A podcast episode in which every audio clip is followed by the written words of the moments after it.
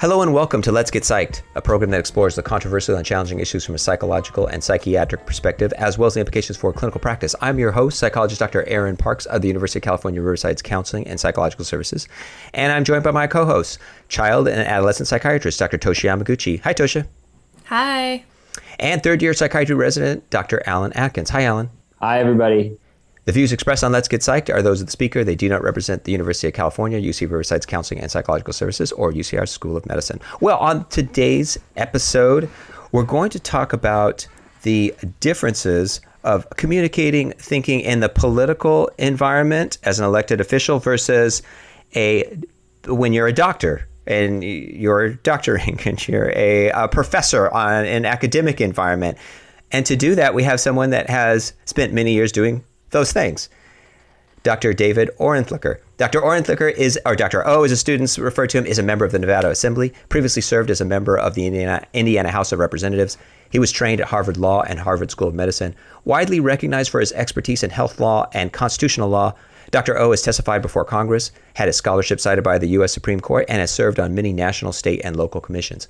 He is the author of the book Matters of Life and Death Making Moral Theory Work in Medical Ethics and the Law, and his new book, is Two Presidents Are Better Than One The Case for a part, Bipartisan Executive Branch. David, thank you for joining us on Let's Get Psyched. It's Good to be here. Thanks. Well, I just wanted to ask because I wanted to ask in the last episode, but how do you like to be referred by? Yeah, so when I'm in the classroom or in the legislature, I find going by Dr. O is a useful thing because doctors they may not be on the pedestal they once were, but in terms of public respect, um, doctors are quite high up there. And this is especially true in the legislature when we're dealing with health issues. One of the things you find out, and this gets to a distinction between being a professor and a legislator. As a professor, I would never go into the classroom without to teach a topic that I didn't feel I had mastered. But as a legislator, if you took that approach, right, you never get to vote on anything because you have to vote on, you know, I know a lot about health policy. I know a lot about law.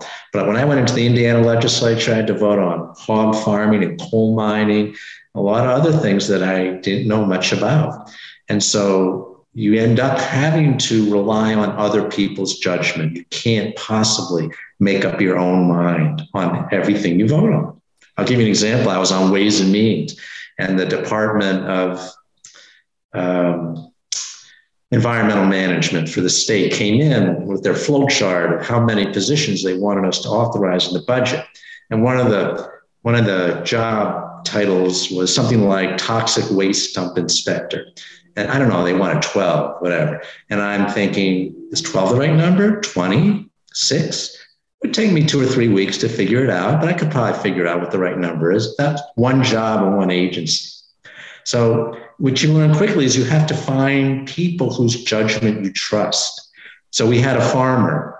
So, if we had farming issues, I'd go to Dale Grubb. And, you know, if there was a coal mining, Russ Stillwell had been a coal miner. And then Win Moses had been a mayor, and he just generally had good judgment. But what would happen is, on a lot of things you have to vote on and you just hadn't had a chance to study and you weren't sure how you were going to vote. So you'd look at the scoreboard as you cast your ballot, your green or red light lights up. And I wait to see, well, how's Win voting on this? Or how's Dale voting on this? And then I cast my ballot. And when I when it was a health issue, my colleagues would look, how's David voting on this? One time I was multitasking and pushed the wrong button and and something went the wrong way because I had been multitasking, but everybody followed my lead. Fortunately, we were able to fix it with an amendment later. But but that's a huge difference that and so it's critical how whose judgment can you trust? And as a professor, I was pretty in good position to call on academic colleagues at my institution or in other places. But this is why lobbyists are so influential because they know legislators need guidance and they're all too happy to provide it. And I think one of the unfortunate things is too many legislators look to lobbyists, look to special interests rather than more neutral sources of information. That sounds like a test anxiety nightmare voting on something you don't have enough information about that you wanted to spend, you know, weeks studying. And I just wanted to say I'm I'm sorry. I laughed after I asked that question. It was I wasn't laughing at you, Dr. Orentlicher. I was just laughing at how badly I butchered that question. Sorry. No problem. I, one of my thoughts is it does it feel like as a doctor as a, a lawyer and as a professor you have Soma, uh, you you give most of your energy into independent thinking and making decisions based on your evidence and your ideas in your mind. Whereas in the political environment, it, there's a little bit of a herd mentality. Now, does that make you more susceptible to social influences and just the, the herd? And you kind of reference it a bit.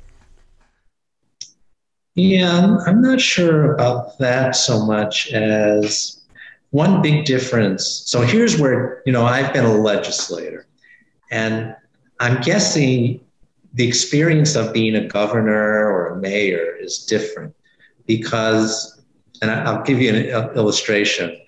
I got a call from a mayor in my district when I was in Indiana, and he had some issues.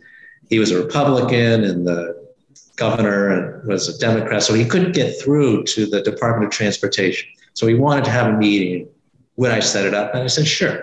So I, I got a meeting with the commissioner for the Department of Transportation and the mayor, and the, the state was going to upgrade uh, the state highway to make it a limited access highway. So it would look like an interstate, even though it would still be a state highway.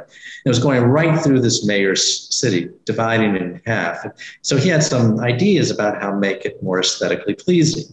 So I'm there and he's negotiating with the commissioner of the Department of Transportation saying, if you'll make these changes for us, I know it'll cost you more money, we'll assume the cost of upgrading another state road that you know comes through our city.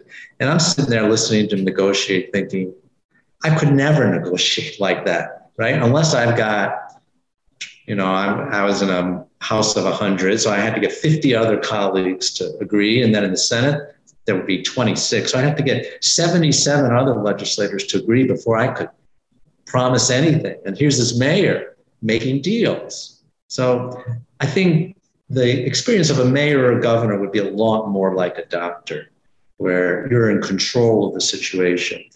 And the other difference is, you know, your voter thinks they can tell you what to do. Most patients don't think they can tell a doctor what to do. But the part of being a legislator that felt most like being a doctor was not voting on bills, it was dealing with constituents, trying to cut through the red tape. You know, they had an issue with, with Department of Environmental Management or uh, unemployment agency. And you know they have trouble getting through but if I call the agency, they'll listen to me. And so working with my constituent to solve their problem was that felt a lot like being a doctor. Because then I'm in control, unlike the voting or the legislative part. And it's just me. All I need to do is negotiate with some agency official who, if that person's from my party, now a lot depends, right? If they're if we're in the same party, they're going to take my calls a lot more quickly. So that feels more like being a doctor. But being in the legislature, do, yeah, dealing with bills that you support or not support, uh, then it's a different ballgame. And you're now having to not think just about what you think is right for your voters, but what you can get passed. And sometimes you have to make changes that you know you wouldn't say to a patient, well, uh, maybe what's the analogy with a patient? Maybe their insurance is limited. Maybe they can't afford what you really want them to do. So you think, okay, how do I adjust my treatment plan so it works for their budget or maybe their time constraints? Maybe they don't have the time to do the exercise you want them to do. So maybe that would be more comparable. Could you compare the styles of communication when you're a doctor in the you know hospital treatment environment when you're a lawyer in the legal environment with other lawyers and the judge an elected representative and a professor can you compare and contrast your communication style That's a good question. Um, because in all those settings, you've got to make sure the person you're speaking to understands what you're trying to you know persuade them about and figure out how to persuade them in an effective way. As a professor you have a big advantage because these are students who you know i teach at a law school so they've already gone through college. And so they're kind of primed to learn and understand how i convey information. Whereas you know when you're dealing with constituents or patients they come all different backgrounds. And if you don't uh, adjust, you know, you've got to understand your audience. But one thing that is critical, I think, for both voters and with patients is the trust phenomenon. So when I would go out and talk to voters, if if I could establish a trusting relationship it sometimes it didn't seem to matter what I how I voted. I remember one guy I was campaigning for my reelection. I knocked on his door. He said, "David, you're doing a great job. You don't have to worry about my vote." I thought, "Great." And then he says, I, "I'm a one-issue person, and my issue is school vouchers." He and he was a, that was he wanted us to adopt school vouchers. Now it turned out I don't support, didn't support school vouchers. And I didn't say to him, you know, I'm with you on that. I didn't want to lie. But I also didn't say to him, you know, to, to be honest with you, I oppose school vouchers. I just listened and tried to do it in a way that was, you know, honest. Um, but he was a guy who supported me 100%, even though he, I, I disagree with him on his critical issue. But I, you know, I developed a relationship of trust, maybe knocked on his door. I sent out communications updating what I was doing. And so that was the important thing. He he trusted me and believed in me and, and that was that personal relationship. And, and how you see that, when I won my first race, I won by like 0.2%, then it went up to 6% and then 12% because every two years I could build relationships with more voters and increase my margin of victory. So you're talking about these things that are um, important for engendering trust, like it sounds like transparency and perhaps um, maybe this is me extrapolating, but perhaps occasionally vulnerability as professionals who are often seen as authorities or experts, whether that be doctor, legislator, professor, or lawyer, your many hats. Um, we often avoid vulnerability. And there's, you know, with doctors, we're plagued by the uh, Superman perfectionist, um, can't can't care for self problems, and you know, I, I think for me, uh, I was really refreshed learning about the history of fireside chats, um, and some of the other I don't know the, the there's a Latin American president Pepe Mujica who had a lot of vulnerability in his discourse. Um, yet the public seems to generally vote for people who present a really strong man image, and it seems like there's this concept that if you show weakness, you might be kind of pounced on. Um, how do you view all of this, and in what ways have you experimented with vulnerability, or is that not something that would work and and foolhardy? That's a good question. And when I think back to my first uh, job taking care of patients after my when I left my residency, um, that you know I'd see the patient, take the history, then I'd say give them a gown, change. I'd run back to my office, pull out my guide to clinical office practice to make sure, you know, read up, figure out what additional things I needed to do, go back, do the exam, finish up, have them change, run back, look at my book and see, you know, what I should recommend for treatment. And none of, of course, the patient was unaware of this and that it was very important to me to project this authority, especially being just out of training. So I think that's important. And I think we worry about, we are very careful about that. And as doctors, right, you want them to believe in you.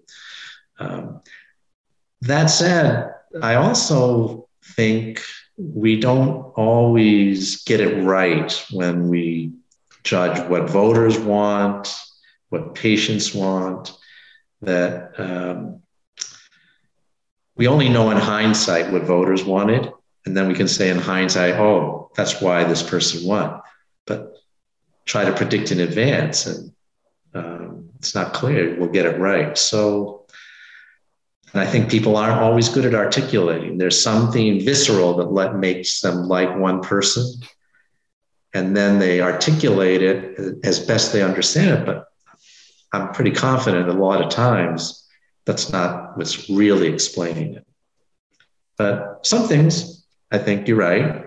I think taller candidates do better. I think younger, taller candidates. I remember when Barack Obama debated John McCain, and I think if it had been on radio, it would the debate reaction would have been very different. But you know, John McCain was shorter, older. He was limited physically because of his war injuries. I think that had a huge impact on the people watching that debate. If you're just joining us, you're listening to KUCR and the show Let's Get Psyched. And we're talking to Dr. David Orentlicher, Dr. O, about the differences in the various hats he's, he's worn elected official, currently as doctor, lawyer, and professor. I, I, I this is going to seem like a weird question, but I'm curious is which job do you feel like you're most able to be your real self? Very good question. Um, that's a good question. I think between you know being a law professor and a doctor, I'm my dad was a law professor. I have a twin sister who's a law professor. That's just more you know the kind of person I am to think about legal problems. So I think, you know, I'm more myself as a law professor than I was taking care of patients. As an elected official, you know, you can't say everything on your mind because I remember I was, we had this big debate about property taxes and, you know, you say one, you give a response and, you know, people can take one line out of context and you have to think about every sentence you say. How can that look how might that look standing alone? And so you do have to i find my yeah you're definitely more careful about what you say as an elected official in public than i would than in a classroom i can be much more freer about what i say but one thing i think people need to understand you know when you're thinking about elected officials is they're playing roles right people think, oh, what's what's the true, you know, the true person? Well, you know, they're playing a role. They're running in the particular district, right? And you know, one of the things I remember, National Public Radio did a show on the kind of the evolution of Mitch McConnell, and they, you know, talked about as a mayor of Louisville how he was, you know, much more, you know, pro-union, much more liberal than the Mitch McConnell, who's a Senate minority or majority leader. He's adjusted to fit his party. So he's playing two different roles. His role as mayor of Louisville was a different role than his role as Senate minority or majority leader. And, and so that's an important thing for voters to understand that we're at, you know, you should think of your elected officials and your candidates like they're acting. And, you know, you wouldn't mm-hmm. think, you know, Tom Hanks is you know, who's who's the real Tom Hanks? Forrest Gump or the you know ship captain who was hijacked or you know the, the kid right? Well, that's the way elected yeah. officials are. So, so, and it sounds like what you're saying is none of those people is the real Tom Hanks. Um, that's that's that's a little bit, I don't know, it's disheartening or scary, but sounds very real. Um, I, you yeah, talked about risk aversion. I'm sorry. Yeah, I mean, when I would talk to legislators, when you you know you get an impression when you listen to them speak publicly, and then when you have your one-on-one conversation, it's just a very different conversation, and you know they you find out how much of what they say publicly is part of their public role, their public persona. Am I getting you clear? Uh, clearly, though, Dr. O, is that um, you you're proposing that people should make their peace with it. That okay, this it's clear these are just different roles that we serve. So don't expect people to be their authentic, genuine self at every moment.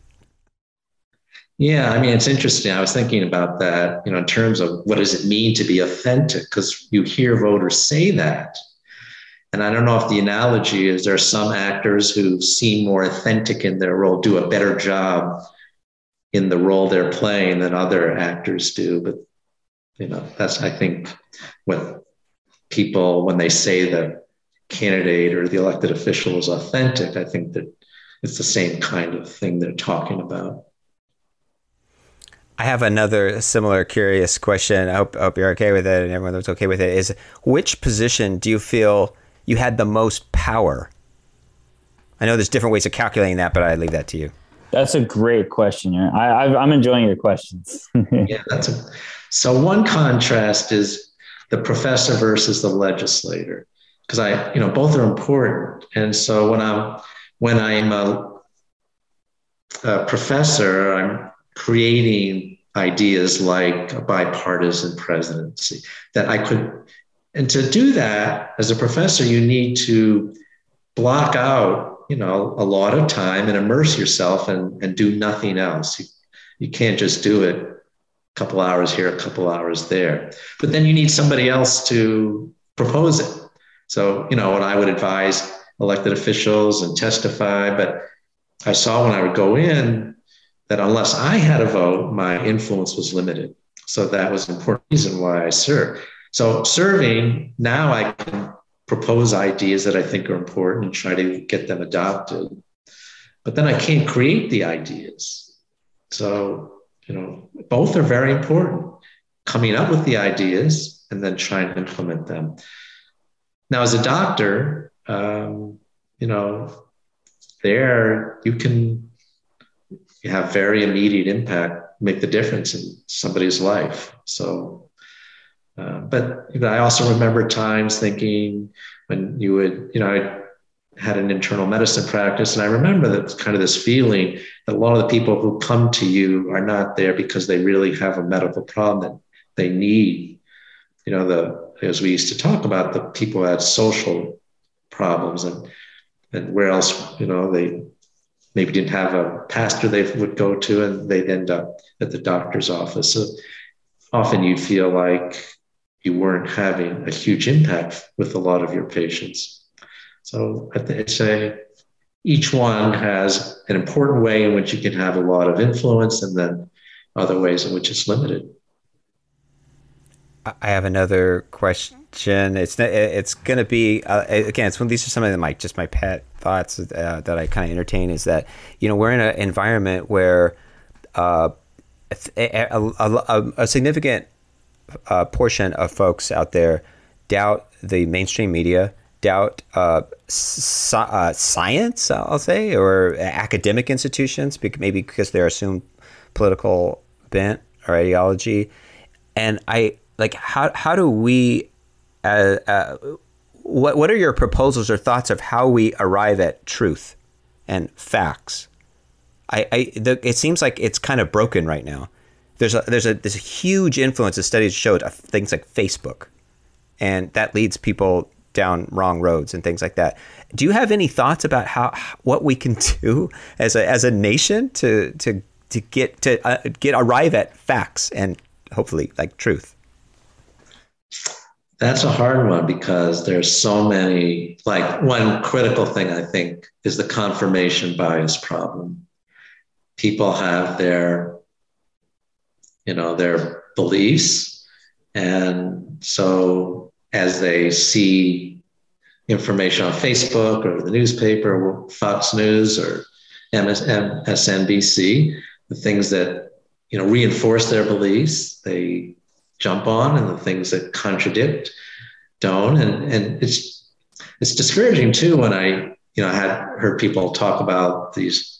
If you give people factual information, sometimes it reinforces their their misbeliefs. So it is um, a very hard thing, and I, I don't know how we solve that. Um, One of my pet theories is that uh, journalists should be trained in rules of evidence, like they do in law school and things like that. That'll make them have a little bit more critical thinking, so that then when they frame their message, they'll have that understanding. But do you feel like that's a silly idea? You're, you seem like you're again, you're in the perfect position to answer this question. Yeah, I think it would be helpful. I think journalists are subject to confirmation bias, and you know they present, you know, their, you know, they jump on things that, you know, the there's a, a new medical announcement that, you know, is preliminary, and they give it all this attention. So um, I, I wish I had a good answer to how we can address this, but.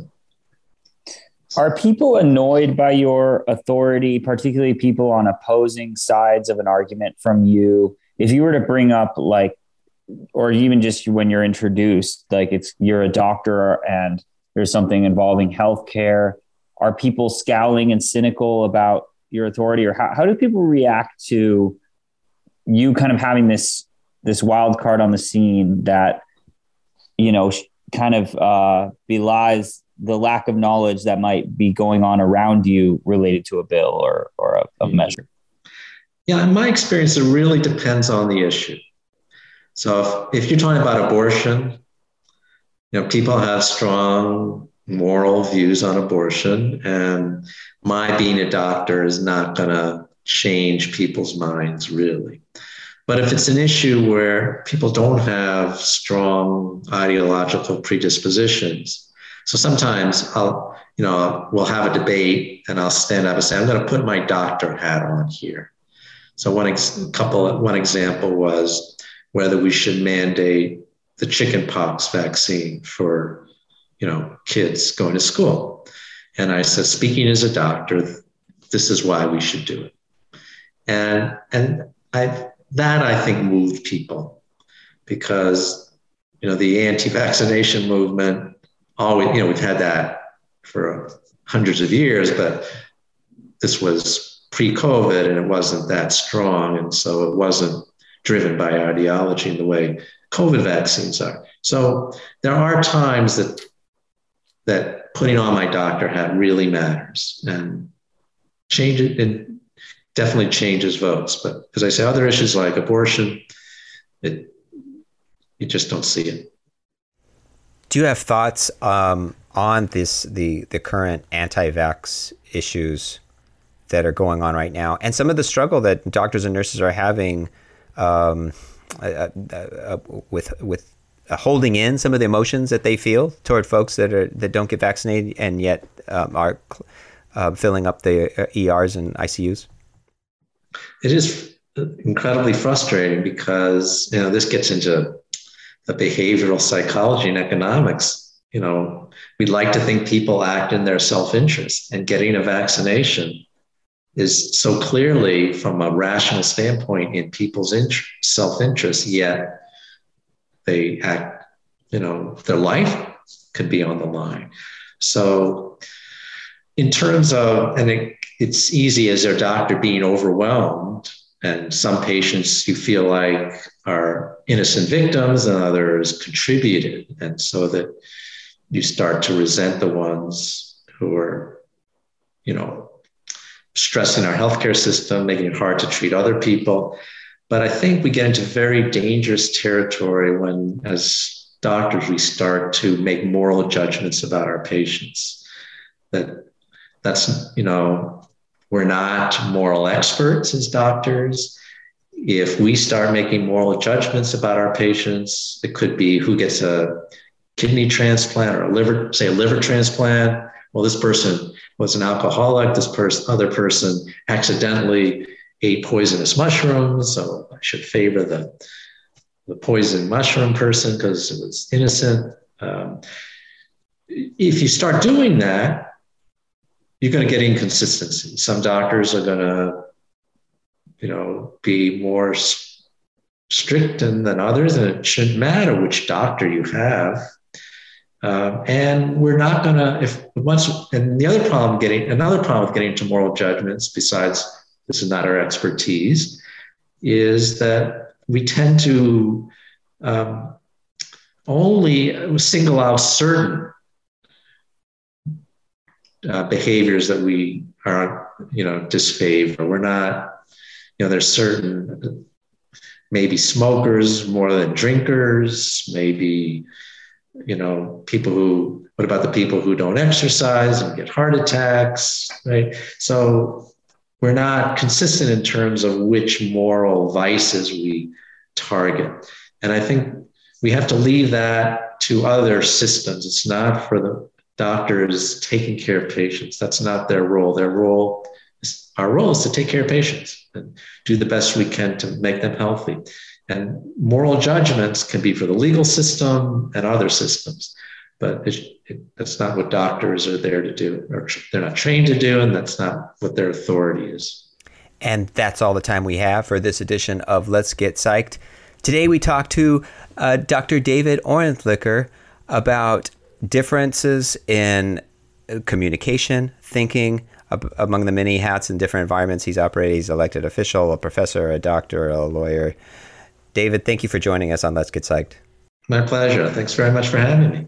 And thank you also to our co hosts, Doctors Toshi Yamaguchi and Alan Atkins. If you have comments, questions, or suggestions for the show, you can write us at getpsyched on kucr@gmail.com. You can listen to past episodes and many extended versions of Let's Get Psyched on your favorite streaming platform. If you like tonight's show, please follow us and post a review. This episode was recorded remotely in our homes. Our producer is Elliot Fong. Our production assistant is Benjamin Metrikin. I've been your host, psychologist Dr. Aaron Parks. Tune in next week for another edition of Let's Get Psyched. All right, what do you think?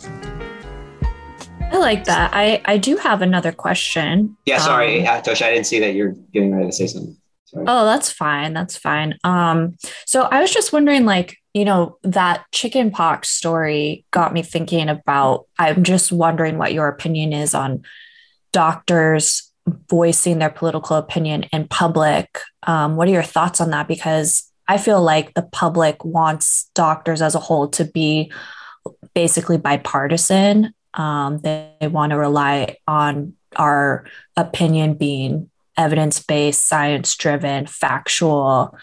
Um, and your chickenpox story really demonstrates the weight of the doctor card, right? Like in quotations, the doctor card. So, like with that level of responsibility we carry, um, do you think we need to be conservative about when we kind of dole out our opinion, or do you think that maybe like with the climate as it is of how strong the sentiment right now is going towards anti-science that we need to be more vocal. I, just i don't know. Your thoughts? Yeah i think you know to the extent people are saying things that are just inaccurate then i think it's important to correct that. Um, and I tell when I speak to medical groups about the legislative process, one thing I say to them is you can be incredibly influential by coming down and testifying. Because, you know, if you speak as a lobbyist, everybody knows you're being paid to take a position. And so you're going to discount what that person says. But a doctor who comes in on their own says, look, this is my expertise here's important information for you to know, you have a lot of that'll carry a lot of weight. But you're right, as it, where's the line between neutral, objective advocacy and you know sticking out a position and like have you seen I was just became aware of this, but the Association of American Physicians and Surgeons, have you heard of that group? It's like an alt right group. Yeah, sounds familiar. But yeah, Rand one, Paul was in it, and yeah. Sorry. So, but yeah, I mean, when I, I worked at the American Medical Association for several years, and it was a, there was a real tension there. On one hand, the AMA often acted as a kind of like an academic expert organization, but it also was a trade association. And you know, when we would work on ethics guidelines, I thought the, you know, we did a lot of very good things, but the hardest things were when doctors' pocketbooks were at stake. It's got hard to get the AMA to get doctors to act against their financial self-interest. Not impossible. Mm. We were able to pass a, an opinion on against um, you know investing in a MRI facility and then sending your patients there, the self-referral problem, mm-hmm. not taking gifts from drug companies. So we could do sons, but those were the hardest. Wow. Things that, you know, I mean, we we were with the ACLU and reproductive rights organizations on abortion and other maternal fetal issues. There were cases like we'd file front of the court briefs and the, and the litigation would be brought by a reproductive rights group, and they'd give us part of their oral argument time because, you know, the AMA argued in favor of their position, right? Nixon going to China kind of phenomenon. This is a, you know, the AMA, conservative doctors, and they're supporting this. And so, um, so it sounds so, like. So anyway, so the AMA, getting back to the AMA, some, you know, it, the AMA could have a lot of influence by, you know, acting as kind of a, you know, an expert organization. Or another example, we worked on a brief uh, for a Supreme Court case, and I went to the oral argument because we worked on it. I was a with a law firm representing the AMA at the time, and during the oral argument, Sandra Day O'Connor was on the court at the time. She holds up our brief and says to the other side, What do you think of the AMA's view on this? And I thought, Oh my God, that's incredible influence to have Sandra Day O'Connor do that. So, um, so yeah, I think doctors should use their expertise, but but then if you get an organization where like the Rand Paul group it gets to be very problematic. And, and, you know, I've seen exaggerations. I've been to rallies, reproductive rights rallies, and seen a pro choice doctor get up and kind of exaggerate some of the science. And it's like, no, it's not really that. But, you know, so it's worse on the right, I think, but it happens on both sides. So I don't I feel know like that, that question. line. Yeah, it's just a so it's, it's a, a, hard line. line. to walk. Yeah. tough line to walk. Uh, but if you do it properly, as I say, you can have a lot of influence. There's no doubt about it. I, I uh, thought that the AMA has been one of the biggest uh, impediments to passing universal health care, but has it also been just doctors wanting to protect their incomes like over the years? Is that one of the biggest yeah. blocks. Well, it's interesting. You know, if we go back to Medicare, right? The AMA was strongly opposed Medicare because they thought it would hurt them. Turned out it was one of the best things for doctors ever. I I remember talking to some doctors, you know, who were practicing the pre-Medicare days, and they said, you know, in those days, pre-Medicare and Medicaid, you know, you'd often your patients would pay you in chickens or you know give a lot of bills. And now you have all these patients you got reimbursed because doctor's fear was the government will limit reimbursement right uh, but turns out you know they do very well and and so much higher percentage of their patients get paid so doctors yes it's about their view is what is this going to do to me i gotta say one of the things that's kind of surprised me in the Nevada legislature, I don't remember this so much in Indiana. How much when I go, you know, to talk to interest groups who I think of being on, you know, generally progressive, and they'll they'll be very frank. Well, what's in it for me? That's how I'm going to decide this. Is this good for my membership? I, I know it might be good for the public at large, but if it's not good for my membership, we're going to oppose it. I said, whoa, um, Straight so open with that.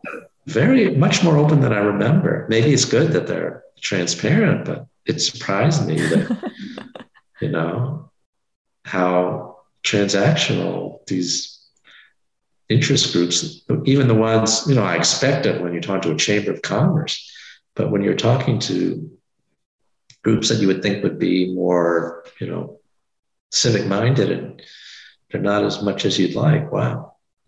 Mm-hmm. I always thought is how about in the legal arena? I feel like every time I go to Vegas, there's like a million billboards about lawyers. Is do you feel like there's a legal, also a legal, like a difference in the legal world between Indiana and Nevada? Hmm. Well, one of the things that struck me, and it's changing a little bit, is you know I came from Indianapolis, which is you know a little smaller metropolitan area than Las Vegas, but but Indiana, Indianapolis traditionally had three big firms that you know drew had a national practice and you know hired nationally, and they've since gone through a lot of mergers. But Las Vegas just didn't have that when I got here. That it's a much sm- smaller legal community, and the one of the explanations I heard was, you know, the big industry in town is the casinos they're big national companies, and so they they turn to lawyers in D.C. or New York or L.A. to provide most of their legal work, not so much locally. So so it's a the legal community. The size of the firms look more like a a Nashville than, than or even smaller city than than I would have predicted. So so that may be why the personal injury lawyers are more noticeable because they're just a higher percentage than in other cities. Got to hustle. Do you have frustrations with uh, the the standard that you were held to as a physician in terms of how much how careful what you have to say is versus what you see when you when you're in the voting sessions or when people are are debating kind of how people are able to say things that are much less disciplined and maybe less mature and and certainly less based on evidence yeah i mean you're right there the rules of the road are much clearer in medicine. Um, and in some ways, you're you're you're you're more conscious because the media is tracking everything you say, whereas when you're talking to patients, it's just you and the patient.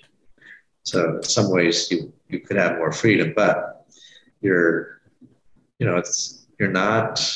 This gets back to the winner take all, and you know the things people will do another analogy that I've thought about the Houston Astros in baseball cheated to get win a World Series. The New England Patriots, they cheated to try to win a Super Bowl. And that's because those again are higher the stakes.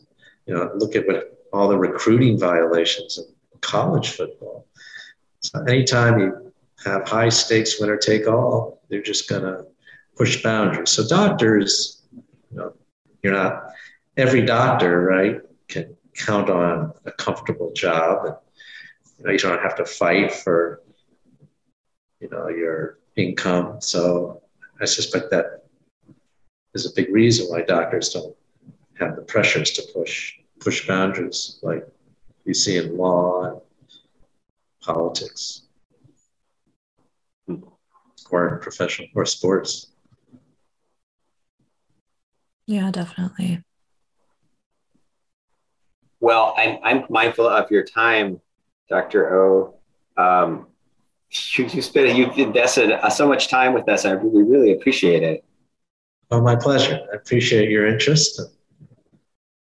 Anytime yeah, I can thank help, you so much. You really gave us a window into your world, and and that was a, a unique and valuable experience. Um, yeah, and really uh, appreciate it. If you ever come here, you, you have my vote. yeah. Oh, for sure. Yeah. If you go to a third state and you run for a office. Yeah. yeah. Or when you run for president. Oh, there you go. Okay. Or just move to Las Vegas. We have a doctor shortage here. Yeah. Dr. Yeah. Uh, Dr. Zum- Damania. Are you familiar with him? No. Uh, there's a doctor, great, great doctor who's a, a media doctor. Um, really does great work. His name is uh, Z Dog MD, and he oh, yeah. started a a clinic or a or a chain of clinics in in um, Nevada. Really?